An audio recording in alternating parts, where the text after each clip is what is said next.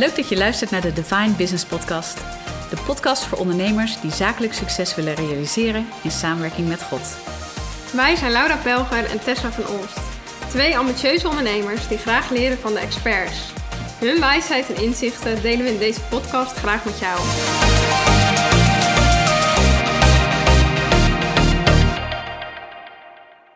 Nou, we zitten hier vandaag met Wilber van de Bas. Nou Wilber, welkom. Dankjewel. Heel leuk dat je hier wil zijn. Wij, uh, wij hadden wat vragen voor je opgesteld. En uh, eerst willen we wat meer uh, over je weten. Je bent gestart als ondernemer, vrij recent, met Kingdom Consultancy. Je bent consultant, je Ja. komt uit het vak en je gaat daar nu zelf mee verder. En daar zijn we natuurlijk heel benieuwd naar. Je bent getrouwd met Nina en je Ja. hebt twee kinderen, twee tieners. Ja. Nou ja, weet je, stel jezelf even voor. ja, hartstikke fijn dat ik hier mag zijn. Ja, dat ik in jullie weer podcast eh, mee mag doen. Ja, Ik heb eh, alle podcasts eh, tot nu toe eh, geluisterd en eh, ik vind het echt mooi wat jullie aan het doen zijn. En Dankjewel. ik denk dat Ja. er een momentum aan het ontstaan is en dat jullie mee kunnen bewegen met de golf die gaat komen. Dus dat is eh supergoed. Ga zo door.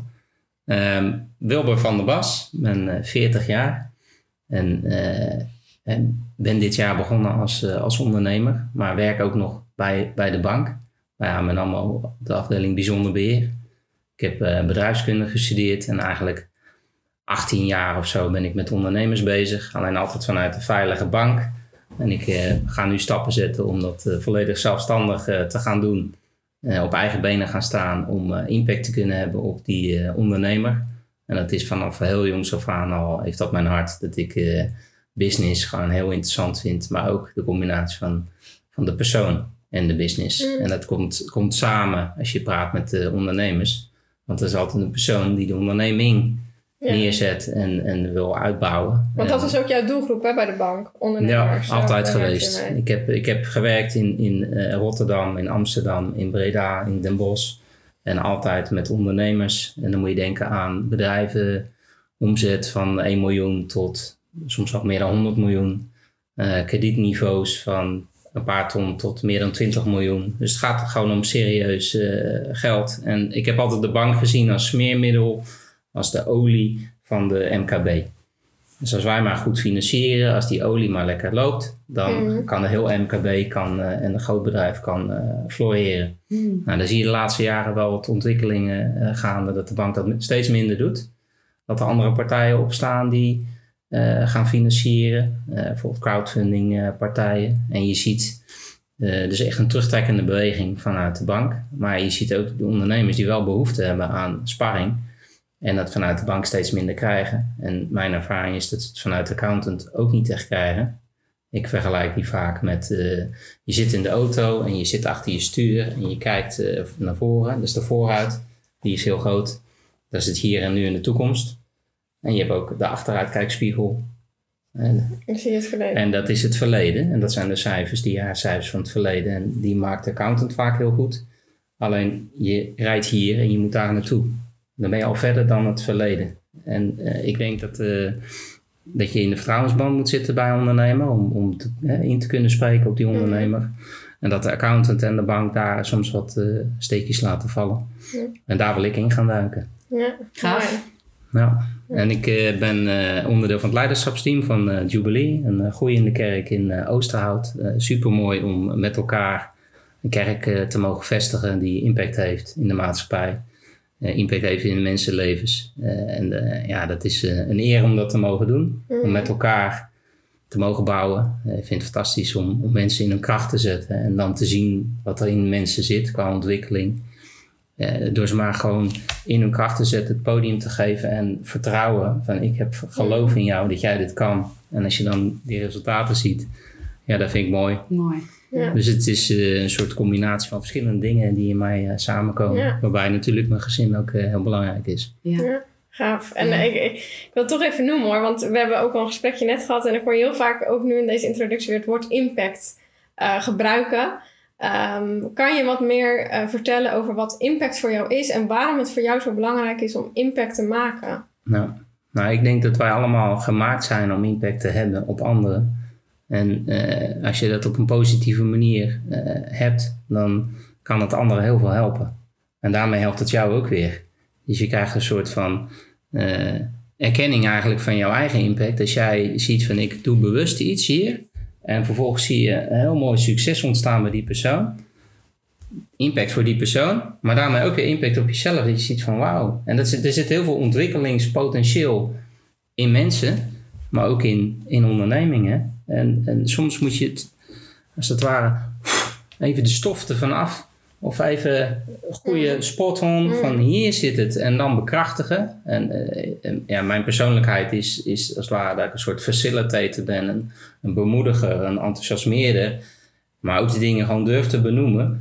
En dan uiteindelijk kan er zoiets moois ontstaan door een klein beetje eh, koers te wijzen. En dan heb je dus impact. En waarom graag impact? Omdat dat het doel is waar God ons eh, voor heeft gemaakt. Dat wij impact kunnen hebben op deze wereld. Zodat de anderen ook in deze wereld willen gaan stappen. En daarvoor hebben we elkaar allemaal voor nodig. Want wij werken door mensen heen.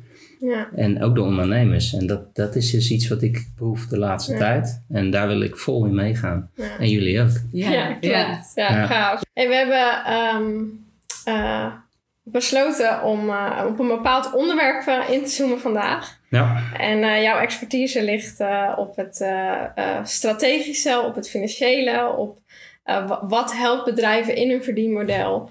Ja. Dus dat is ook hetgene waar we op gaan inzoomen vandaag. ja, En dan als hoofdvraag van hoe bepaal ik nou de juiste strategie, financiële strategie voor mijn bedrijf? ja. ja dat is een, een hele boeiende, belangrijke vraag. En eh, in mijn, in mijn vak bij de bank heb ik eh 18 jaar ervaring met altijd ondernemers, gevestigde ondernemers die al een bepaald pad hebben doorlopen, ergens staan. En eh, nou ja, die zijn daar gekomen op een bepaalde manier. En ik ben dan geïnteresseerd in terug naar het begin.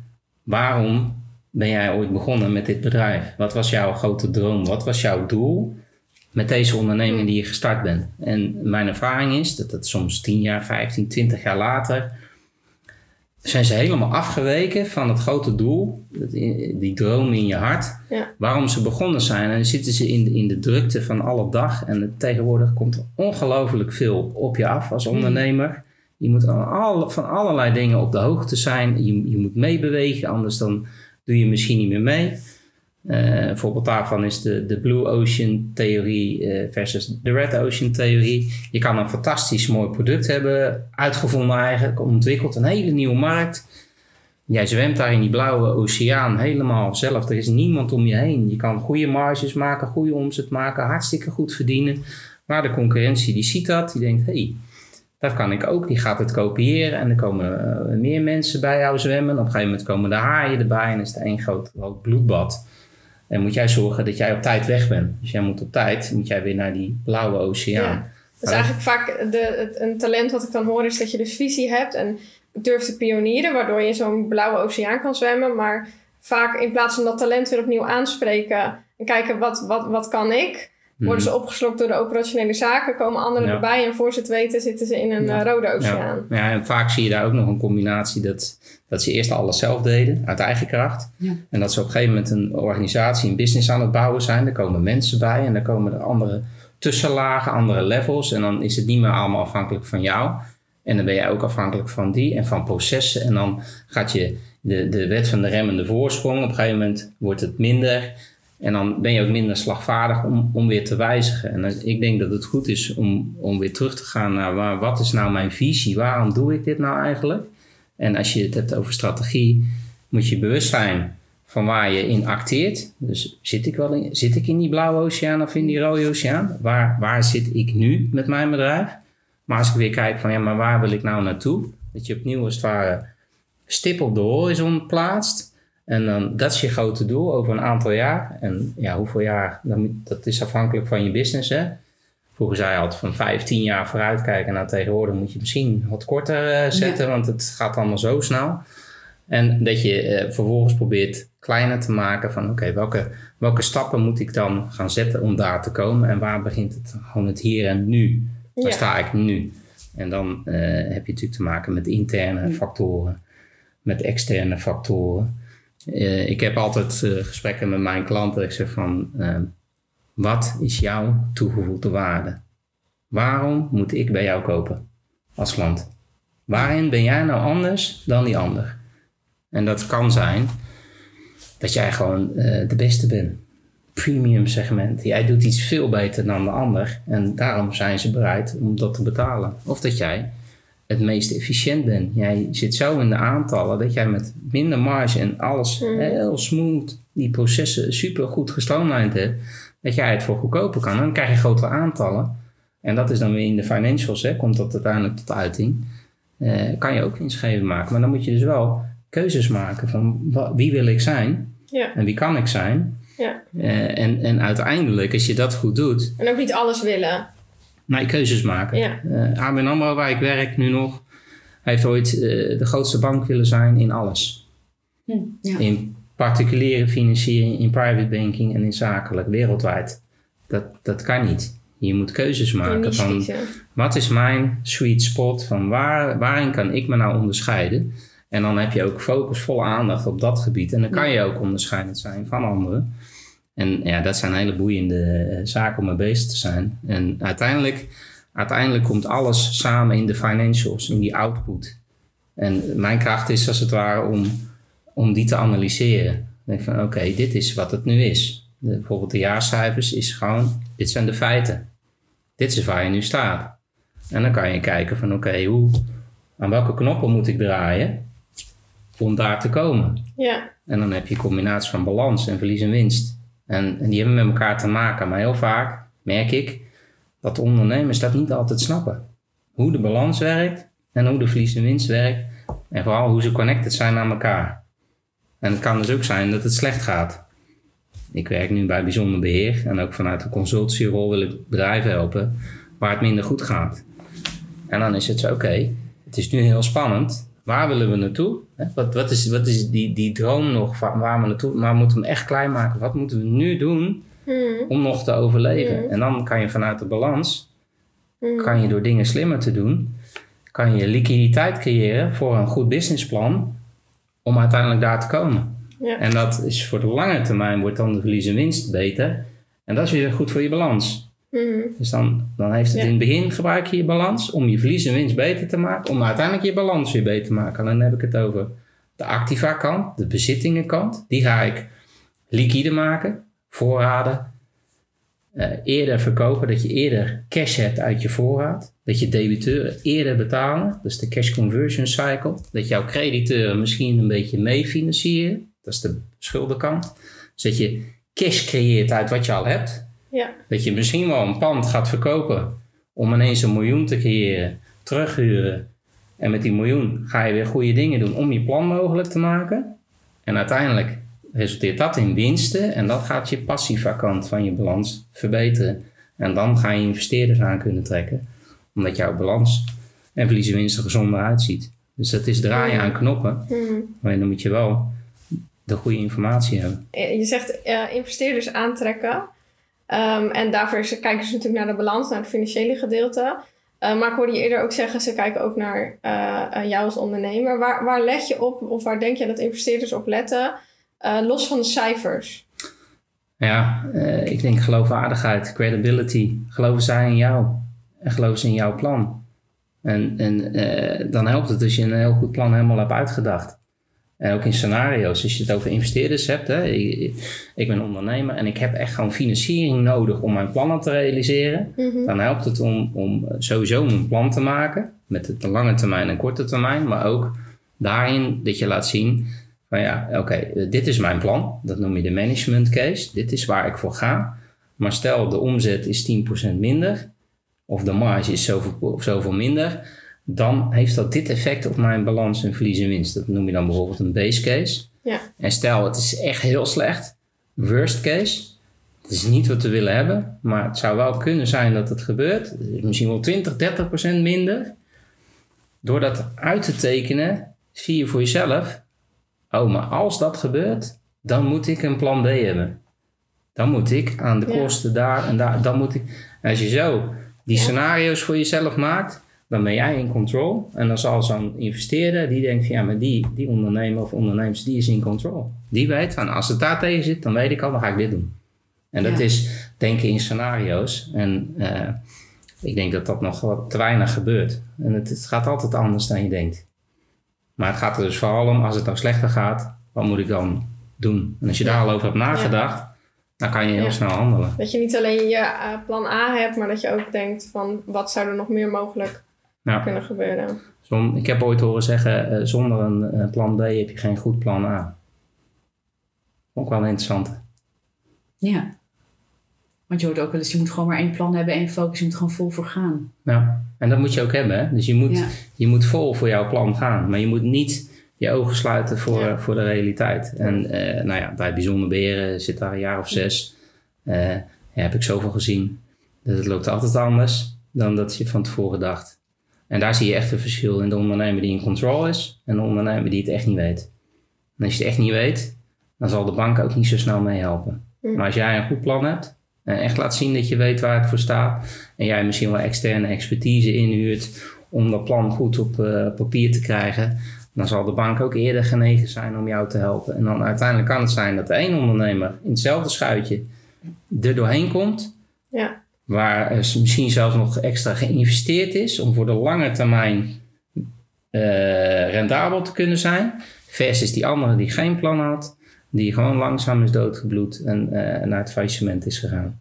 En het kunnen dezelfde ondernemer, dezelfde omstandigheden zijn, alleen wat, hoe staat die ondernemer erin? Welke visie heeft hij?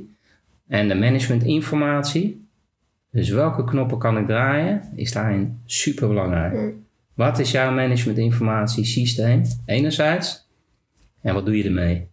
Anderzijds. En eigenlijk op dat vlak wil ik me ook eh, gewoon als, als coach, consultant eh, van dienst zijn voor de ondernemers.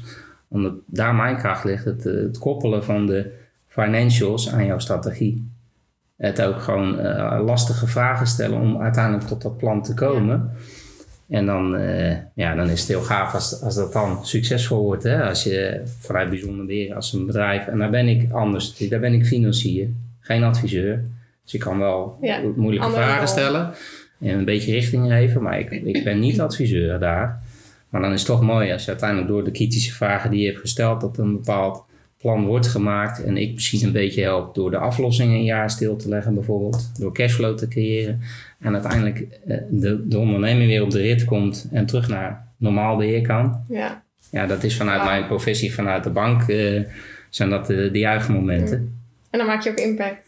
En dan maak je impact en, en impact op de ondernemer. Maar ook al die gezinnen die bij die ondernemer zitten. Ja. Ja, weet je, als ik je zo hoor, dan hoor ik je over, hè, eh, dat een ondernemer moet een plan hebben. Nou, Hij moet niet alleen een plan A hebben, hij moet absoluut ook een plan B hebben. ja. En wat ik je een paar keer hoorde noemen, en daar hebben we het voordat we de podcast gingen opnemen, hebben we het daar ook over gehad. Je moet leren denken in korte en lange termijn. Ja. En eh, daar zitten verschillende risico's aan vast, verschillende denkkaders aan vast. Kun je daar kort eens wat over toelichten? Want Ja. wat zie jij in de praktijk? Mhm. Eh, wat doen ondernemers wel en wat doen ze niet? En waar kunnen ze enorm ehm, een slag maken als ze dat wel gaan, zouden gaan doen? Ja. Nou, kijk, het, het probleem nu is dat ik te laat aan tafel kom. Dus dan is het al heel moeilijk om dan anticyclisch andere dingen te gaan doen. Eh, want dan ben je al bijna kapot. Het is bijna Ja. einde oefening. Maar als jij eerder in de tijden dat het goed gaat, ga, ervoor gaat zorgen dat jij buffers gaat aanleggen. Om die aan te kunnen spreken als het slecht gaat. En dan is het principe van Jozef met zijn droom. Vind ik een fantastisch bedrijfskundig, economisch, Mm. zeer sterk concept. Ik denk als de wereld dat zou hebben gedaan, hadden we afgelopen tien jaar geen, geen crisis gehad. Kun je me eens toelichten? Als jij, eh, op het moment dat het goed gaat, en in de jaren 2000 tot 2010 ging het allemaal hartstikke goed. Bij heel veel ondernemingen. Mhm. Als je in de goede tijden vermogen apart zet, liquiditeit apart zet, om als een soort buffer in je graanschuur te hebben liggen, op het moment dat de slechte jaren aanbreken, dan heb jij nog enorme liquiditeit om nu te gaan investeren, om door die korte termijn moeilijkheden te komen, zodat het in de lange termijn weer goed gaat. Dat gaat altijd in golven, in zeven jaar zo'n beetje. Eh, als jij daar doorheen kan gaan, omdat je buffers hebt, dan overleef jij een crisis en uiteindelijk gaat het weer goed en jij bent er nog. Maar als jij in de tijd dat het goed ging, en ik heb helaas heel veel ondernemingen gezien en ook ondernemers die in een hele grote villa wonen, die een hele dikke auto rijden, die een eh, hypotheek hebben van een miljoen zonder aflossing, die eh, lekker hebben geleefd, wat op zich geen probleem is. Maar dan komt de tegenwind en je hebt in je, in je bedrijf geen buffers of te weinig en de moeilijke omstandigheden komen, dan, dan kan jij niet putten uit de buffers die je hebt aangelegd. En dat is een soort van anticyclisch, anders denken. Dus dat is, in de, dat is in lange termijn denken. Dus ik ga nu voor de korte termijn misschien iets apart zetten wat voor de korte termijn ja, vervelend kan zijn. Maar dat doe ik omdat het voor de lange termijn beter is. Als je, ja, als je kijkt naar, jou, naar jouw klanten hè, die komen, hoeveel procent van de ondernemers heeft dit bedacht? om om, om eh, dit te doen. Ja. Met bij, het bijzonder beheer, eh, maar heel weinig. Hm. Ja. Die hebben het allemaal niet bedacht. Dus daar zou een slag geslagen kunnen worden voor ondernemers om, om überhaupt niet Ja. bij bijzonder beheer te Ja, komen zijn. nou ja, ik, ik, ik, ik eh, hou van Salomo met, met spreuken en met al zijn wijsheden. En Mhm. die eh, zegt ook van eh, een goed plan komt tot stand door een veelheid van raadgevers. Ja. Ik denk dat je als ondernemer altijd een raadgever moet hebben. Ja. Niet alleen in de slechte tijden, maar juist ook in de goede tijden. Gewoon een sparringpartner, misschien wel meer sparringpartners. En dat je, dat je dan dus in wijsheid al met dat soort dingen aan de slag gaat. Ja. Dat je gewoon reserves hebt, reserves hebt Ja. voor als het nodig is. Ja. En eh, het is als het ware de, de productlevenscyclus die zo gaat. Heel veel ondernemingen die hebben het, eh, ging goed en die eh, hebben dat ervaren, maar die denken dat ze nog hier zitten. Maar ondertussen zitten ze al hier. Ja, dus even voor de, voor de luisteraars. Je maakt een golfbeweging en je zegt van... Ze denken soms dat ze nog aan het opklimmen zijn Ja. eh, naar boven, maar ze zijn eigenlijk al, hebben de top gehad en zijn dan weer naar En, beneden en, aan en, het en dat vallen. is wat ik eh, regelmatig zie. En dat is ook een van mijn doelen waarom ik dit wil gaan starten. Is om eerder aan tafel te zitten met die ondernemer. Ja. Om eerlijk aan te geven door kritische vragen, doorvragen van waar zit je nou precies. Dat je, dat je op een gegeven moment beseft. Hé, hey, ik zit niet meer in die opgaande lijn, maar ik zit in die neergaande lijn. Want als jij vroegtijdig dan in je kosten gaat snijden en gaat nadenken over het Ja. nieuwe verdienmodellen, nieuwe oceanen waar jij naartoe wil. En je hebt dan nog, je hebt dan nog remweg, hè? Als je dat Ja. vroegtijdig in die neergaande golf doet. Als je hebt gespaard, heb je nog veel meer remweg. Als je dan aan de slag gaat, dan, dan kan je er doorheen komen. Maar ik maak heel veel ondernemers mee. Die, ik kom aan tafel vanuit bijzonder beheer. Het is overgedragen, het gaat slecht. Ik kom aan tafel en dan heb ik eerst soms één, twee jaar kom ik er niet doorheen, omdat die ondernemer in de weerstand zit. In de, ik, ik, ik wil het niet zien, ik heb mijn hoofd in het zand, het gaat goed komen, ik ga gewoon harder werken. Mm. En dan ben je twee jaar verder, dan ben je soms een miljoen verlies verder. Een miljoen vermogen is weg, een miljoen remweg is weg. En dan komen ze in actie. En dat vind ik zo zonde. Dus ik wil eigenlijk eerder, eerder aan tafel komen en jou in actie laten gaan. En dan is het kosten, maar vooral ook omzet. En heel vaak gaat het dan alleen maar om de kosten. En De kosten, kosten. En dan op een gegeven Dat moment... die ge- afgesnoeid worden bedoel je? Ja, dan, dan Ja. ga je snoeien, kosten, kosten. En dan heb je op een gegeven moment heb je een heel klein lichaam en een heel groot waterhoofd. En dan valt het lijf om. Want je hebt niet gedacht aan recurring verdienmodellen. Ook aan de omzetkant. Ja. Dus je moet je dus wat kosten zij- strak doen. Maar je moet ook denken aan Ja. omzetverhogende activiteiten. Dus wat jij vaak ziet, als ik het goed begrijp, is dat ondernemers op het moment dat, dat het even wat minder gaat, gaan ze snijden in de kosten. Wat op zich een goed iets is. Alleen ze vergeten daarbij om ook langetermijn strategie te bedenken en een passend Ja. verdienmodel. Ja. Waardoor uiteindelijk alleen snijden in je kosten, daarmee red je het niet. Want daarmee kan je in zo'n rode oceaan En ik zie dat eigenlijk bij de bank zelf ook. En wat zouden De ze wel grote moeten banken doen? doen dit. De minder kantoren, minder mensen, eh, eh, meer met minder. Die zijn al jaren bezig in, ah, in voornamelijk de Mhm. kosten snijden. Mhm. De kosten worden aan de andere kant veel hoger door allerlei externe factoren. Maar er zitten geen grote nieuwe omzetdrivers. Ja. Dan, dan wordt het Ja. heel lastig. Ja, en ik- die zou ik wel even concreet willen maken. Want eh, wat ze dus niet moeten doen is alleen maar focussen op, op, op snijden in de kosten. Eh, maar dus eh, anders gaan nadenken over hun verdienmodel, over een langetermijnstrategie. Wat is nou zo'n eerste stap die ze dan zouden kunnen zetten? Dus stel er luistert nu een ondernemer of ondernemers die in die situatie zitten. Die denken, ja, ik ben inderdaad mijn kosten aan het snijden, maar ja, wat, wat, waar moet ik dan beginnen? Wat moet ik Nou, dan doen? Nou, ik, ik, ik denk eh, dat je externe hulp moet gaan vragen. Want je bent daar gekomen door te doen wat je deed. En als je altijd doet wat je altijd deed, dan krijg je wat je kreeg. En ik zeg wel eens, tegenwoordig krijg je niet meer wat je kreeg. Want het, eh, de omgeving is uitdagender dan, dan in het verleden. Dus wat je moet doen, is nieuwe input, nieuwe mensen aan tafel. En dan vervolgens alle kaarten op tafel leggen. Echt alle kaarten. Gewoon dit is hoe erg het nu is. Dit is waar ik sta. En dan ga je analyseren. Zo transparantie. Tra- zo transparant mogelijk. Mijn advies is ook aan on- ondernemers om transparant te zijn naar, naar je belangrijkste stakeholders. Want als jij transparant bent, dan zijn de stakeholders eerder genegen om jou te helpen. Ja. Als jij weet dat er iets heel slecht is en jij vertelt het niet, en Ja. twee maanden later komt het alsnog tot uiting en je gaat dan iets vertellen, Ja. dan gelooft hij allemaal jou niet meer. Ben jij niet Ja. meer geloofwaardig. Het voelt ook tegen natuurlijk waarschijnlijk, hè? Dat is, dat is transparant zijn en eigenlijk je kwetsbaarheid tonen als ondernemer Ja. is super lastig. En dat is mijn ervaring. Alleen ik adviseer altijd om de juiste stap te doen. En als je dan de juiste mensen aan tafel hebt, dan ga je het echt hebben over, over de feiten. En dan ga je kijken, oké, wat is er nodig om het nog succesvol te krijgen? En een uitkomst kan ook zijn dat het nodig is om te stoppen.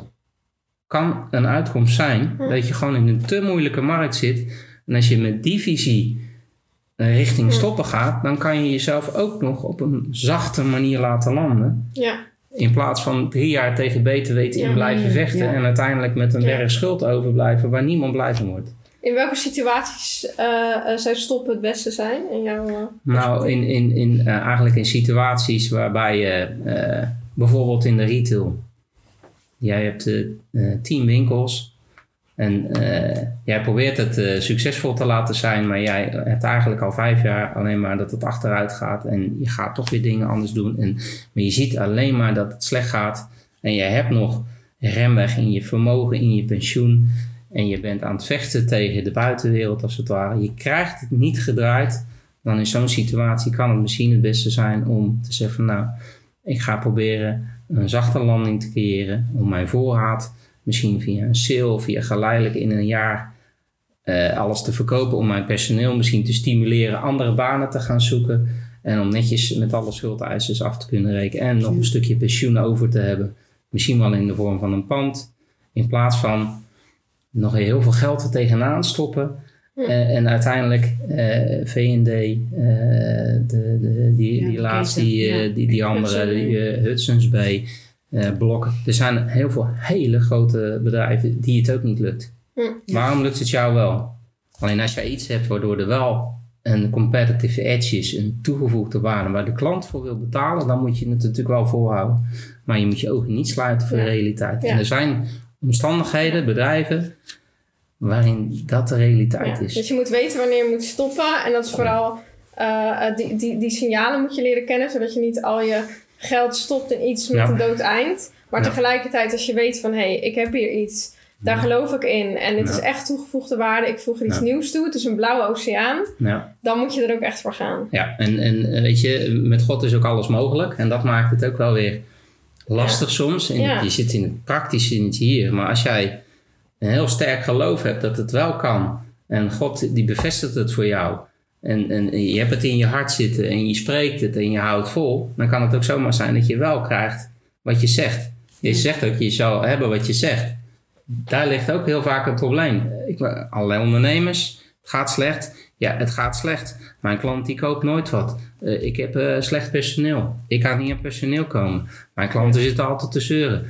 De woorden Ja. die jij spreekt als ondernemer, super belangrijk. Ja. Hè? Het is als een roer van, van een schip. Het bepaalt jouw richting en het kan jou de afgrond insturen in de woorden die je als ondernemer spreekt. Maar dan gaat dan, wat zit er in jouw hart? Maar dat vind ik ook wel een hele interessante. Want aan de ene kant eh, wil je dus geen negatieve dingen uitspreken over je bedrijf. Omdat het je Mhm. roer kan eh, eh, verplaatsen. Maar aan de andere kant zeg je ook van... Sommige ondernemers stoppen hun kop in het zand. Ja. En dat Ja. wil je ook weer niet. Ja. Dus Ja. waar zit die balans? Ja, dat is dus hartstikke lastig. Het is een soort Ja. eh, spagaat van je wil je ogen niet sluiten voor de realiteit. Maar je wil ook openstaan voor het bovennatuurlijke wat God kan doen. Ja, En dat, dat is juist de moeilijkheid waar je in zit. ja. En, en, en dat is ook waar, waar ik zelf ook in zit, als het ware. Ja. Dit is voor mij ook een reis die ik aanga. En ik zat altijd bij een bank redelijk zeker met echt wel een gave baan. Met Ik mag, ieder ondernemer mag ik alles vragen.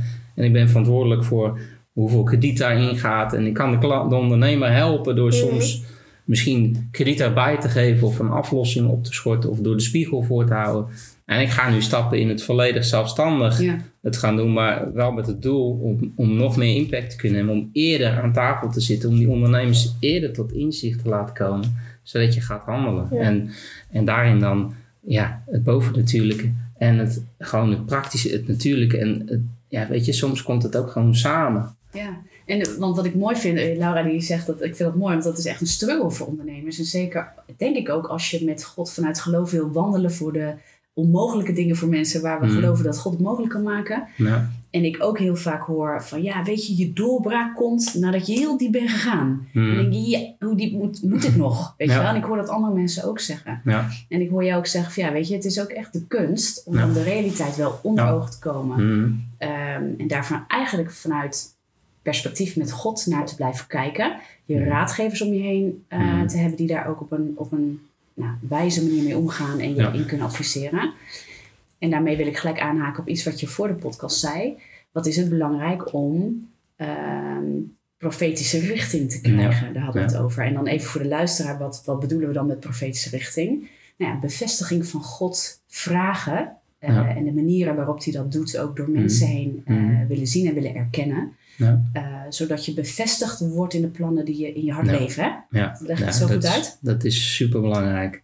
Weet je, weet je, als je in de storm zit en je hebt ooit die bevestiging gekregen, die profetische bevestiging vanuit God, het is gewoon Gods stem echt letterlijk tot jou. En het kan zijn gewoon in je eigen hart of, Ja. of door eh, echte erkende profeten of door andere mensen die, die ja, helemaal niet kennen de situatie, die kennen en precies spot on de dingen bevestigen die in jouw hart leven. En als je die zekerheid hebt dat je als het ware wandelt in waar God je wil hebben, want dit is de bestemming waar ik naartoe ga, dat helpt om door die stormen heen te gaan. Ja. Maar wat, wat eh, soms ook is, is eh, dat het best kan zijn dat jij als ondernemer failliet moet gaan, dat je misschien daarna en, dat je enorme lessen hebt geleerd, Ja. dat jij daarna een goddelijk idee krijgt, een nieuwe business gaat starten en alle lessen die je hier geleerd hebt, hier gaat toepassen en zeer succesvol zal zijn, terwijl je ook failliet bent gegaan. Wij denken vaak in, eh, ik ben failliet, dan ben ik dood en is het klaar. Ja.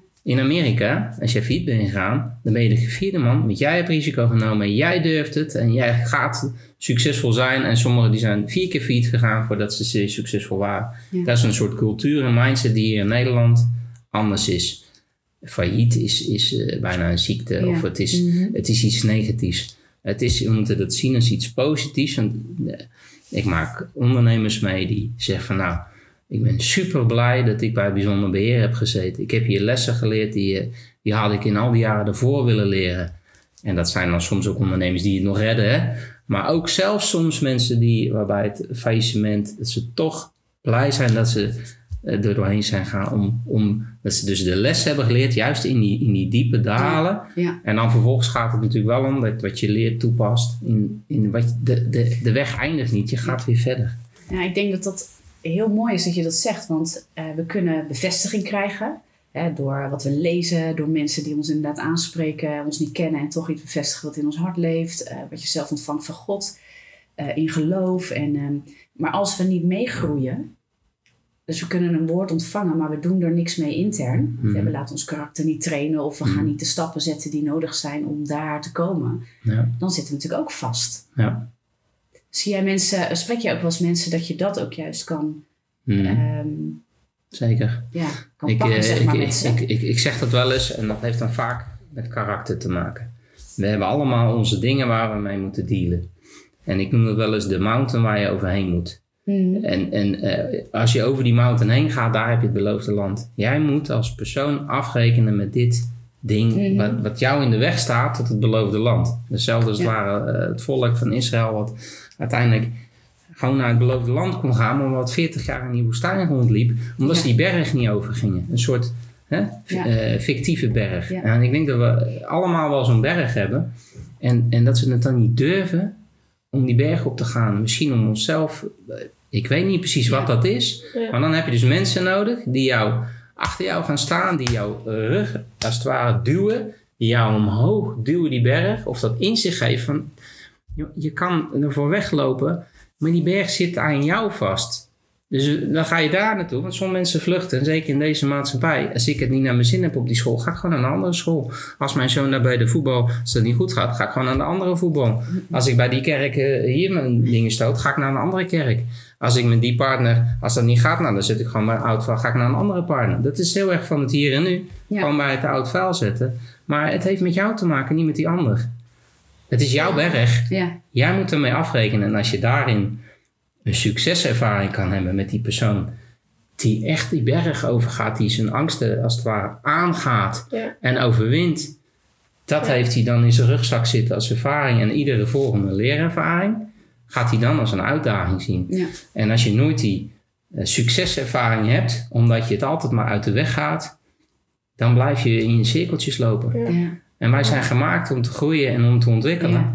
Maar heel veel mensen lopen in cirkeltjes. Mm. eh, of die zitten op de bank alleen maar eh, tv te kijken. Terwijl je misschien ook eventjes je kan vullen met goed onderwijs. En met je eigen karakter aan de slag Ja. gaan. Mooi. En wat ik ook zo, zo mooi vind aan dit verhaal is dat jij eh, ook eh, practice what you preach toepast. Want jij hebt zelf ook natuurlijk het dappere besluit genomen om te zeggen van hé, hey, ik heb een fijne baan met veel zekerheid, met, Mm. met voldoende uitdaging. Maar Ja. ik weet dat God me roept om ook iets anders te doen. Ja, En eh, je zit echt aan de vooravond eh, Ja. van deze stap. ja 1 absoluut. december ehm, eh, ga jij... Stap in geloof. stap in geloof.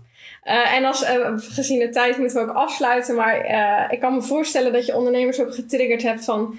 Hé, hey, ik wil zo'n sparringspartner. Ik wil iemand die met mij meekijkt. Mhm. En daar ben jij volgens mij de ideale persoon voor. Dus zou je nog heel veel kunnen vertellen waar mensen jou kunnen vinden? Ja. Nou ja, ik, ik heb een eigen website www.kingdomconsultancy.nl. Daar kan je mij vinden. Daar staat gewoon mijn contactgegevens op. Mhm. En ik eh, sta altijd open voor een eerste gratis gesprek. Om gewoon kennis te maken. En ik denk dat het echt heel belangrijk is om, om die eh, sparringpartners te Ja. hebben. En mijn idee is als het ware dat we een soort abonnement met elkaar kunnen afspreken. Waarin je gewoon een bepaald bedrag per maand betaalt. Waarbij ik ieder kwartaal zit ik netjes met jou aan tafel en gaan we lekker sparen Ja. Over, over jouw uitdaging. En dat kan, kan echt je ondernemersuitdaging zijn, maar het kan soms ook gewoon een persoonlijke uitdaging zijn. Omdat het ook elkaar raakt. Want jij het bent raakt als elkaar altijd. Je bent ondernemer vader en je hebt een onderneming, en, maar je hebt ook je mensen. Het zijn zoveel dingen. En dat is eh, ja, su- super eh, interessant en boeiend. En eh, ik ga inderdaad een stap in geloof zetten, Ja. zodat God door mij heen kan gaan werken. En eh, Impact. ik over een aantal jaar terug ga kijken naar hier, naar misschien wel deze podcast terug ga luisteren en denk, oh ja, zo begon het. Ja. Ja. En kijken waar we nu staan. Ja. Heel gaaf. Heel veel zegen en succes. en ik Dankjewel. ben ervan overtuigd dat we nog veel van je gaan horen. En eh, dat je ondernemers echt getriggerd hebt, geïnspireerd hebt om anders te denken. Dankjewel. Dankjewel. Thanks. Graag gedaan.